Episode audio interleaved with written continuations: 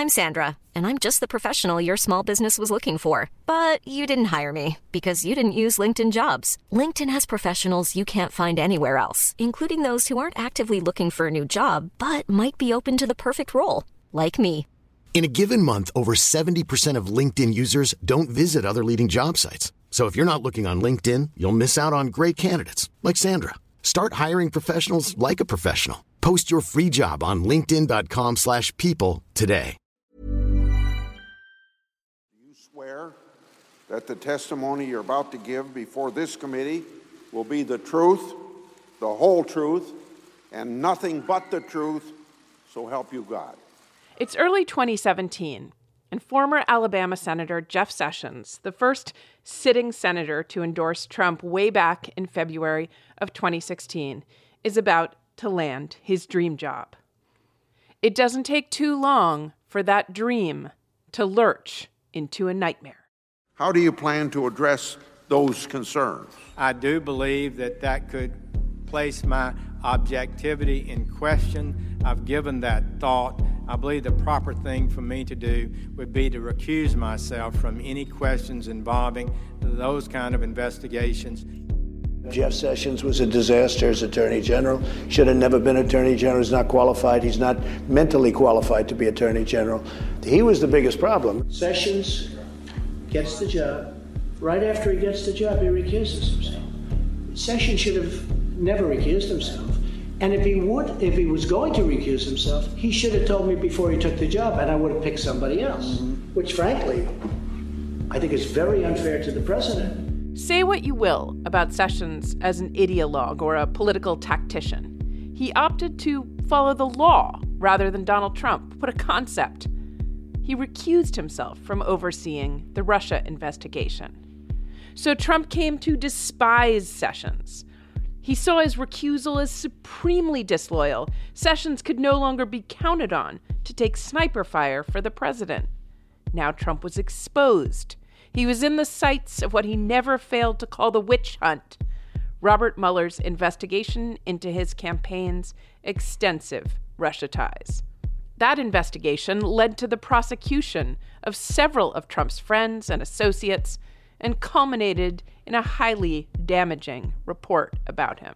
As the Mueller report itself recounts, when Sessions told the president that a special counsel had been appointed, the president slumped back in his chair and said, Oh my god, this is terrible. This is the end of my presidency. I'm fucked. How could you let this happen, Jeff? You were supposed to protect me. Everyone tells me if you get one of these independent counsels, it ruins your presidency. It takes years and years, and I won't be able to do anything. This is the worst thing that ever happened to me. U.S. Attorney General Jeff Sessions had a challenging week. President Trump criticizing Sessions for his decisions to recuse himself from the Russia investigation. And as soon as the 2018 midterm elections were over, Trump axed Sessions as Attorney General. Attorney General Jeff Sessions has now resigned at the request of the president. It takes effect immediately. President Trump wasting no time beginning to reorganize his cabinet after yesterday's midterm election.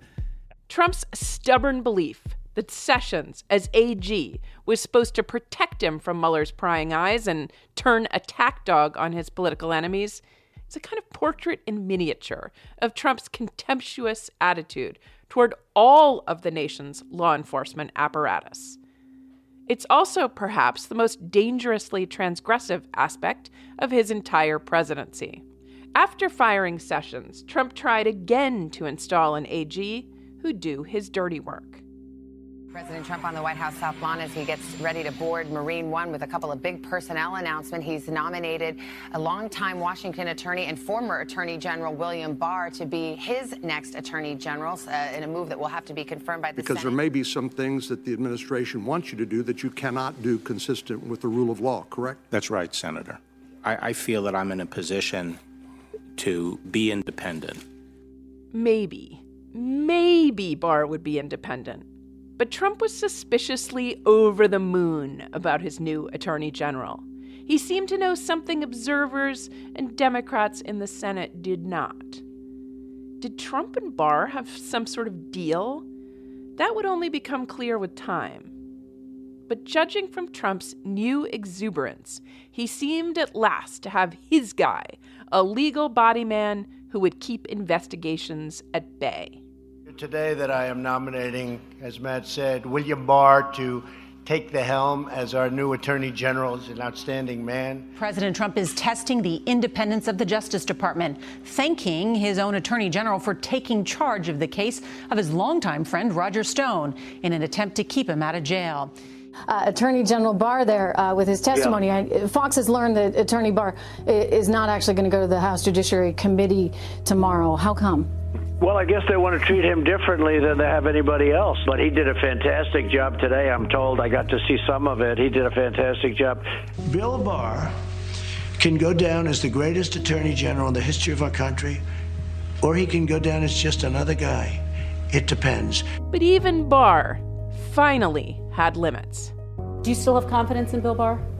Ask me that in a number of weeks from now. Eventually, Trump soured on him too, as he soured on so many others.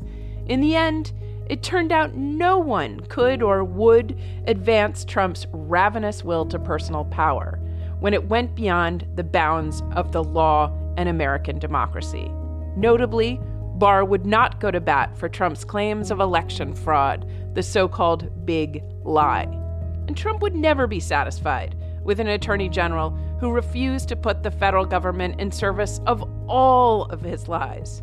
He wanted someone who answered not to the law, not to American ideals, not to the people, not even to the rightmost wing of the Republican Party. He wanted a factotum who answered only to him. Attorney General William Barr is stepping down. President Trump announced the move after days of attacking Barr for his refusal to back false claims of election fraud. This is After Trump, Episode 5 Independent Justice. No president of the United States, Republican or Democrat, has ever, ever crossed that line. Um, the president continues to tweet and act. He's a showboat. He's a grandstander. The FBI. I think they're unprecedented uh, in their inappropriateness. You know, a president should not be commenting on any uh, particular criminal investigation. This is going to be a fraud like you've never seen. Shocking statements on the rule of law in the United States of America, acknowledging. Proud boys, stand back and stand by. Then I have an article too where I have the right to do whatever I want as president. But... A source tells CNN that President Trump is discussing preemptive pardons for people close to him. Because you'll never take back our country with weakness. You have to show strength and you have to be strong. When somebody's the president of the United States, the authority is total. And that's the way it's got to be.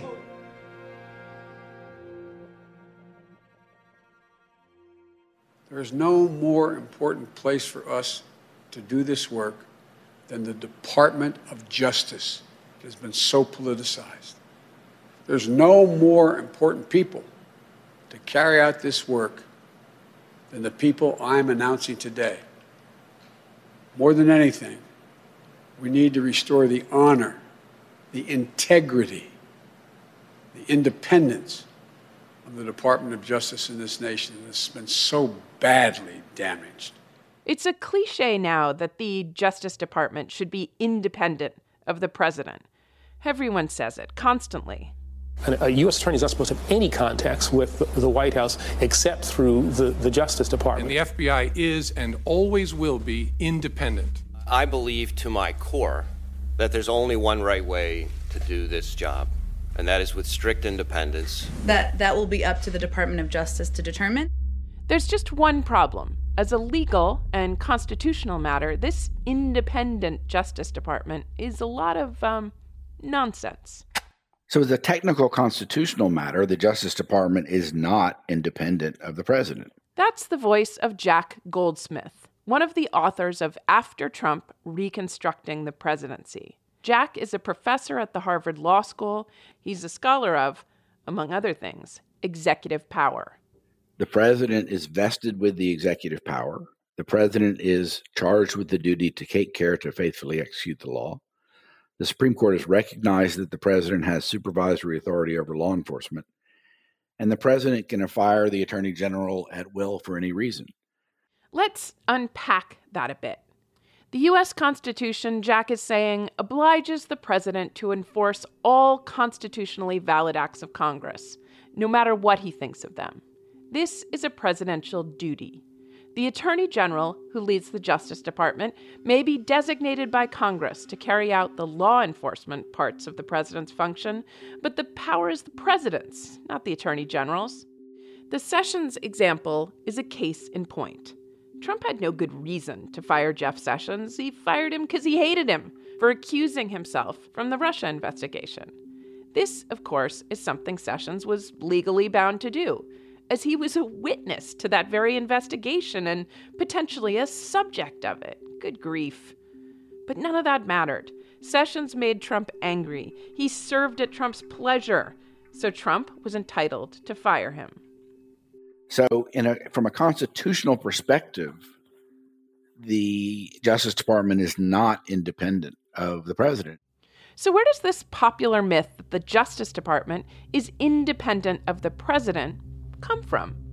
Since the 1970s, especially, the Justice Department has had a large measure of practical independence, despite the constitutional point, from the president. And this has happened through a whole series of post Watergate reforms. I refer, of course, to the investigations of the so called Watergate affair. I believe the time has come to bring that investigation and the other investigations of this matter to an end.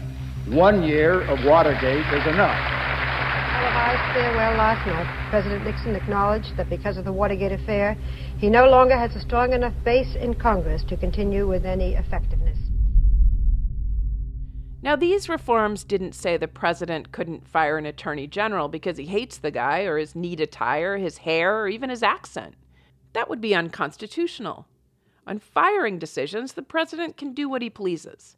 That's what it means that the Attorney General serves at the president's pleasure. So, why don't most presidents even attempt this audacious move?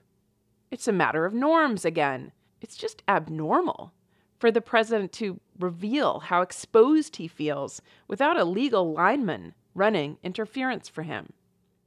There's a, a norm that the president and the White House does not comment on ongoing investigations. There's a very uneasy, and this is much more subtle than is portrayed in the press, a very uneasy relationship between the president and the attorney general when it comes to law enforcement decisions that have big policy importance for the president. The idea that a president never weighs in his views, even indirectly, with the attorney general on a law enforcement matter is just defies reality. That's not what happens, and that's not what the contacts policy says but the norm has the most bite and it has and it's supposed to have its biggest effect when the president himself or someone close to the president or someone in the White House or an executive branch official is under investigation. And in that context, the White House is supposed to stay completely hands off and the president is not supposed to comment. That's what's happened almost exclusively since the 1970s. And that process broke down under Trump. You look at the corruption at the top of the FBI, it's a disgrace. And our Justice Department, which I try and stay away from, but at some point I won't. You look at Flynn, it's a shame, but the FBI didn't think it was lying. Do you believe that the FBI acted improperly in how they handled his interview? Well, the FBI said Michael Flynn, a general and a great person, uh, they said he didn't lie. And uh, Mueller said, well, maybe he did. I, I think the whole Manafort trial is very sad when you look at what's going on there. I think it's a very sad day for our country. If you thought the only way to get a more defined jawline with natural looking results was through surgery, think again. Juvederm Volux XC is a non surgical injectable gel filler that improves moderate to severe loss of jawline definition and can help you achieve natural looking results with little downtime. Even better, this improved definition lasts up to one year with optimal treatment. No maintenance required. Improve jawline definition for a smooth, sculpted look with Juvederm Volux XC. For important safety information and to find a licensed specialist, visit juvederm.com. That's J U V E D E R M.com. Not for people with severe allergic reactions, allergies to lidocaine, or the proteins used in Juvederm. Common side effects include injection site redness, swelling, pain, tenderness, firmness, lumps, bumps, bruising, discoloration, or itching. There's a risk of unintentional injection into a blood vessel, which can cause vision abnormalities, blindness, stroke, temporary scabs, or scarring. Talk to a licensed specialist to find out if it's right for you. Millions of people have lost weight with personalized plans from Noom, like Evan, who can't stand salads and still lost 50 pounds. Salads, generally, for most people, are the easy button, right?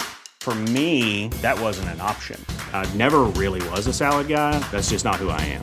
But Noom worked for me. Get your personalized plan today at Noom.com. Real Noom user compensated to provide their story. In four weeks, the typical Noom user can expect to lose one to two pounds per week. Individual results may vary. But how different is this from a normal administration facing a tough investigation?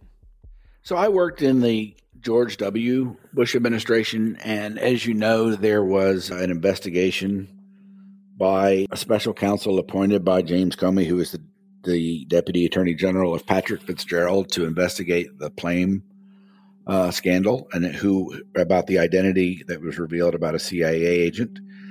And it focused on the White House and the executive branch. For nearly 20 years, Valerie Plame worked under cover of darkness, serving her country as a covert CIA agent. But in 2003, that cover was blown by members of the Bush administration in retaliation for her husband, former Ambassador Joe Wilson's editorial that questioned the evidence of weapons of mass destruction used to justify the Iraq War. And it was remarkable in that context how much, and, and the White House hated this. They hated this investigation. They didn't like it at all. They thought it was inappropriate. And it was remarkable in my experience, and I was on the inside about the extent to which, at least in my experience, and as best as I can tell in the public, how much the White House refrained from communicating with the Justice Department about it, in private or in public. And that isn't the essence of the norm, and I would say that is the essence of what's been followed uh, for 50 years. Now, there have been occasional lapses and exceptions. A prominent one that we mentioned in the book was when President Obama, when Hillary during the Hillary Clinton email investigation, he I think once and maybe twice said something to the effect of when asked on television, I'm sure she didn't mean to jeopardize national security or that she didn't mean to do anything wrong. I don't think it posed a national security problem. I think that it, uh, it was a mistake that she's acknowledged. I do think that uh, the way it's been ginned up um, is in part because of politics. And that was a violation of the norm. James Comey, in his memoir, his first book, commented that he thought that adversely affected the legitimacy of the investigation. And it's not like the norm has operated perfectly. Very frankly, few norms do. But everybody understood that that was a violation. And the vi- and and the worry about the violation generally operated very robustly until the Trump administration. Okay, I know what you're thinking. Was the Trump administration really that different from the administrations that came before it? Maybe Jack is being romantic, just a little bit, about the way the norm operated in the past. Katie Benner began covering the Justice Department for the New York Times during the Trump administration. This is how she says she knew that something was really different here other than walking into BLT and seeing the entire Washington Defense Bar drinking heavily and saying things like "I can't believe this is happening," uh, clues other than that. You know, so I think that it was it was a little bit like being the narrator, uh, the the uninformed neighbor, narrator, like the Nick Carraway in Gatsby, coming in and just saying, "I need to get the lay of the land here." I think we all know a little bit something about Watergate. If we were good students, we kind of have an understanding that Richard Nixon worked with John Mitchell to use the Justice Department in ways that were not right for his reelection campaign. And that's about as far as most people will probably remember from those high school history lessons. Katie says you could see how this politicized atmosphere permeated all aspects of the department. It was because there was something happening in the background that just made it really difficult for people to do their jobs. And that thing was always the White House. Whether it was a straightforward announcement, whether it was something that shouldn't have been politicized but really was, for example, like Jeff Sessions recusing himself and Trump then going on a multi year campaign to humiliate and browbeat Jeff Sessions, making it almost impossible for him to do his job as the Attorney General. That was the clearest sign that nothing was going as it should and nothing was going to go as it should. Feeling like, you know, as reporters, we were completely dependent on the White House reporting team for almost all sort of like scrying of what was going to happen, how Trump would respond, because that would impact our agencies, whether it was DOJ, CIA, Department of Homeland Security, Department of Education. We were all in the same boat. This was not the only time Trump took a wrecking ball to the delicate relationship between the White House and the Justice Department. Trump didn't just comment on investigations. Oh no. He overtly tried to sic the Justice Department on his political rivals. What the hey? This is not the way a liberal democracy is run. There are examples of the Justice Department investigating individuals who could be deemed to be enemies or adversaries of the president. But so that's happened before because, frankly, sometimes enemies or adversaries of the president commit criminal violations or do things wrong that require investigation, or allies, or you know, at least political adversaries. What I don't think there was ever an example of that I can recall before Trump, and if there were there an example, if there was an example, there was very few such examples, is the president of the United States incessantly, repeatedly calling for his Justice Department to bring investigations and prosecutions against his political enemies. Trump didn't do this once, he did it all the freaking time. President Trump telling then White House counsel Don McGahn that he wanted the Justice Department to prosecute Hillary Clinton and former FBI Director James Comey. He incessantly called for the investigation of his enemies. He called for the investigation and prosecution of former FBI Director James Comey. Deputy Director McCabe, other officials in the FBI. He called for an investigation and I believe prosecution of Hillary Clinton. He thought the former president should be investigated. He wanted his Justice Department, which he viewed basically as a tool of his political will. That's what he viewed the Justice Department as uh, an institution that was supposed to serve his political aims. And he urged it over and over again to investigate his enemies, which was and he did so in public. And it's one of the remarkable things about Trump, and it gives one at least a little bit of pause about what he thought he was doing. He didn't hide his corruption of the process. Here's Trump in a 2017 interview. As Jack said, he's not exactly hiding his efforts to corrupt the process. The saddest thing is that because of the President of the United States, I am not supposed to be involved with the Justice Department. I'm not supposed to be involved with uh, the FBI. I'm not supposed to be doing the kind of things that I would love to be doing. And I'm very frustrated by it. He was indifferent to these norms. He could have done all of this pressure in private. He did it in public, perhaps because he thought it would be more, he, maybe not as effective in actually achieving the result, but perhaps even more effective in disrupting the ordinary processes of government. Perhaps it was just part of his theater. Perhaps he got political benefit out of it. But he was very overt in trying to use the Justice Department to go after his political enemies. Pressuring the Justice Department for substantive results in investigations has real consequences. And they go beyond the specific cases that may generate presidential pressure. Here's Katie Benner again the really bad stuff happened after the shutdowns last spring due to the pandemic because then there was no visibility. We were not even going into the buildings. You know, reporters were not even able to work the beat in that way. And so we saw information start to become completely obscured. We saw officials, not just at the Justice Department, not just Attorney General Barr, but other officials have to speak to the president almost exclusively through Fox News. And we saw a parroting of the president's rhetoric, especially around domestic terrorism, that I thought was really strange. You had Chris Wray testifying that violent white supremacists and far right extremists were this enormous threat to the homeland. That's not what you saw in the rhetoric then coming from the department, even if it's what the cases were showing, even if the cases were showing that the folks being arrested were members of far right groups or or members of loosely affiliated groups like Boogaloo, even if we saw Wolverine Watchmen, a very dangerous group, plotting to kidnap Gretchen Whitmer, right, a Democratic governor, the rhetoric was all around Antifa and the left, which was President Trump's obsession. And so you saw the mirroring of rhetoric, which really does have a power, happening unfettered with almost no way to push back. And that was really distressing. And then, of course, we saw it kind of culminate in January 6th, which is exactly what nobody wanted. You know, after several months of rhetoric that failed to capture the true seriousness of the threat on the right, all because we were dealing with a president that needed complete fealty from all of his subordinates. There's a flip side to this coin. Just as a president's not supposed to use the Justice Department to persecute his enemies, he's also not supposed to use it to protect his friends and flunkies. Just as extraordinary is the extent to which he called over and over again for the Justice Department to stop pursuing criminal investigation of his friends and his associates.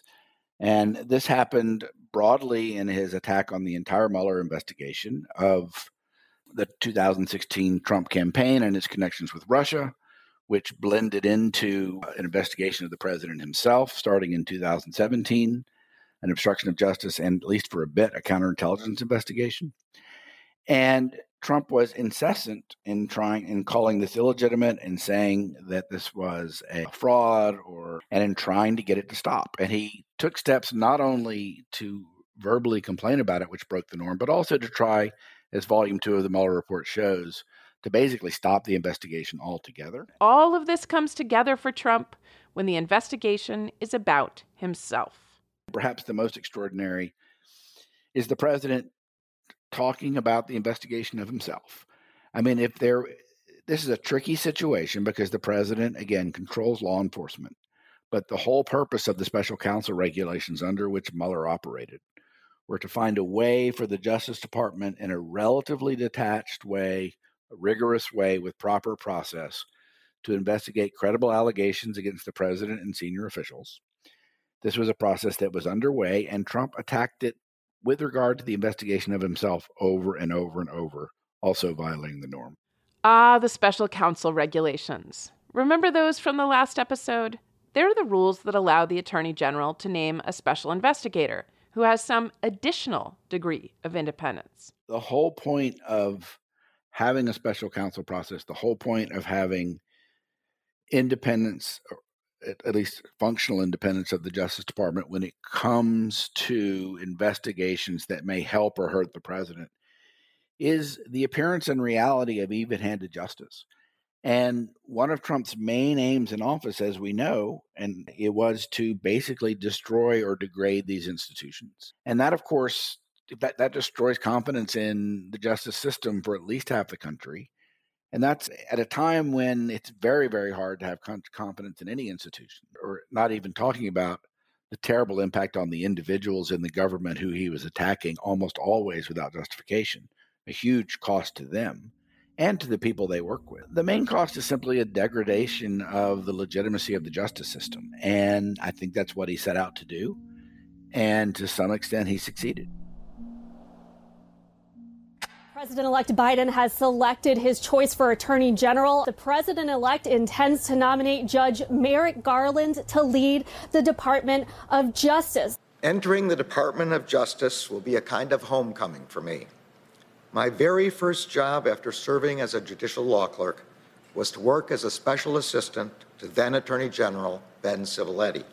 That's the voice of Merrick Garland, Biden's Attorney General, speaking on January 7, 2021, the day President elect named him to the job, and the day after the insurrection on Capitol Hill. The first attorneys general appointed after Watergate had enunciated the norms that would ensure the department's adherence to the rule of law.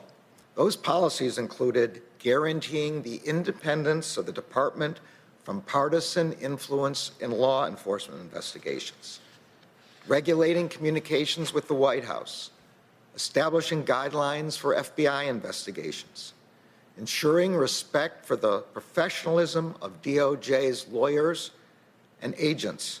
Notice what Garland talked about there, standing in front of the soon to be president and vice president of the United States.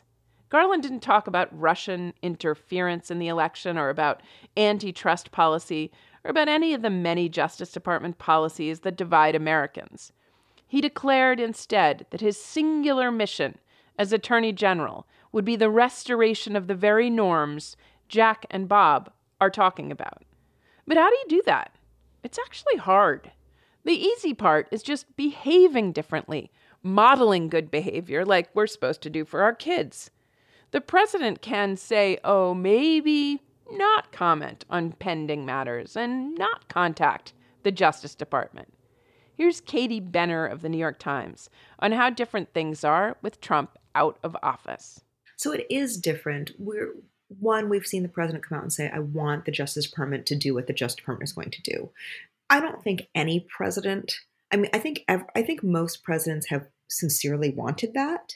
Whether presidents have been able to stay true to their word, I think it's always been a mixed bag. I don't think anybody doesn't have an interest in what the Justice Department's doing. And I think we've seen different presidents try to cross that line, accidentally cross that line always. What was different about Trump is that he uniquely publicly flouted the convention of not crossing that line again and again and again and seemed to take some pride in it. But the harder part is thoroughgoing reform.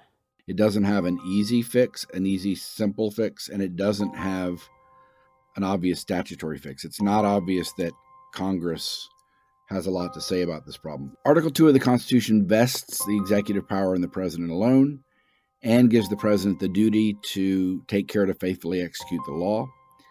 Those two provisions have been interpreted by courts and through practice to give the president extraordinary and, in some respects, exclusive authority over law enforcement and the supervision of law enforcement and over the firing of subordinate officials, including in the Justice Department.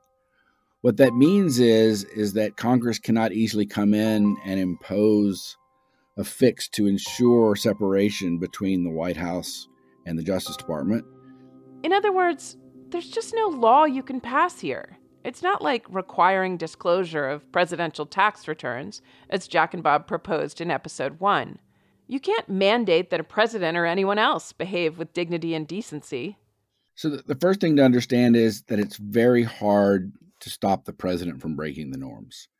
Small things that in the aggregate can add up to a lot of things within the normative framework of the Justice Department and Justice Department White House relations and, and it's important in making these recommendations because most of them go to norms and practices, customary practices, mostly within the department. The first thing is to make clear to all employees in the Justice Department and in the White House that the obstruction of justice statutes fully apply to their work. There's a question about whether the obstruction of justice statute applies to the president, but there's no question that the obstruction of justice statute applies to all of the president's subordinates including the White House counsel and the Attorney General. It is clear that the obstruction of justice laws do, in fact, apply to subordinate executive branch officials, but it's not well known within the department and it's not necessarily well known within the White House. We propose to make that a part of explicit department policy and regulations to make clear so that people know when they're being asked to do something by the president or by the attorney general that might obstruct justice that they they may face criminal liability. That we think actually had a large impact on why, for example, Trump's subordinates didn't in fact carry out his wishes to fire special counsel Mueller. And part of the solution falls to people like Merrick Garland himself. How do you incentivize the president to put principled people, people with integrity, in the Justice Department? There, there's no substitute for having people of integrity serve in senior roles in the Justice Department and the White House. All of the legal and policy and normative reform in the world won't ensure good outcomes if you have systematically terrible people in these jobs. And on the other hand, if you have people of integrity in these jobs, you don't need these norms and rules and laws as much. So there's no substitute for getting the right people in there. There's no substitute for electing a president with integrity everything we write about in this book is second best solutions, dealing in a world in which you don't have people of great integrity in some of these positions. We have suggestions for trying to ensure better appointees in the Justice Department to try to take some element of politics out of Justice Department appointments. For example, we think the president should be barred from appointing to senior Justice Department officials people who, within two years of appointment, held senior campaign offices. We also think that Congress should reinstate its original qualification for who can be Attorney General. The original qualifications for the Attorney General going back to the 1790s is that the Attorney General be a meet person, i.e., someone appropriate for the position, who is learned in the law. We would actually reinstate that criterion, and we would also add that the person should be a person of integrity. Now, this might seem like a very thin requirement because it's only a guidepost for the president, and the pre- no president is ever going to nominate someone who doesn't, in some sense, meet those criteria. But we actually think that focusing on the integrity and the competence of the Attorney General in a written way would make it a focal point in confirmation hearings and therefore would make it a, a more of serious consideration in the considering whom to nominate for the Attorney General. How do you solve a problem like the DOJ? Working with the paradoxes of the Justice Department is damned hard. As Jack and Bob spell out, the president is the Justice Department, but the Justice Department needs to operate without the president's fingers all over the scale. As with so many American institutions, the Justice Department has at its core our trust. We elect people we expect will have integrity and will live up to their oath to faithfully execute the office. And we expect a president to appoint an attorney general with the same integrity one who can resist political pressure, be true to her or his own oath, and put justice above all. These seem like pretty reasonable expectations, but as Jack and Bob make clear, they're difficult to enforce. Ideally, a few decent attorneys general can, with their professionalism and constitutional commitments, jog over time the memory of the American people and remind us that integrity in leadership matters. After Trump is based on the book After Trump, written by Jack Goldsmith and Bob Bauer from Lawfare Press. This podcast only scratches the surface of these topics. To learn more, to get in the weeds, pick up After Trump by going to aftertrumppod.com slash book. This episode was written by me, by Benjamin Wittes, and by Zachary Frank. This podcast is a production of Lawfare and Goat Rodeo. The series is hosted and executive produced by me, Virginia Heffernan. From the Goat Rodeo team, scripting and audio production from Zachary Frank, editing by Ian Enright. From the Lawfare team, production assistance from Rohini Kurup and Bryce Klehm. Benjamin Wittes is editor in chief. Subscribe to this series for more episodes of After Trump and be sure to help our work by leaving us a rating and review. I'm Virginia Heffernan. Thanks for listening. Summer's just around the corner, so give your body the care it deserves with Osea's best-selling Undaria algae body oil. Created by infusing Undaria seaweed in barrels of botanical oils, it leaves skin silky soft and glowing. Plus, it's clinically proven to improve elasticity and deeply moisturize without feeling greasy. It's safe, clean, vegan skincare. Get 10% off your first order at OseaMalibu.com with code GLOW, plus free shipping on orders over $60. You're listening to Goat Rodeo. Keep an ear out for us.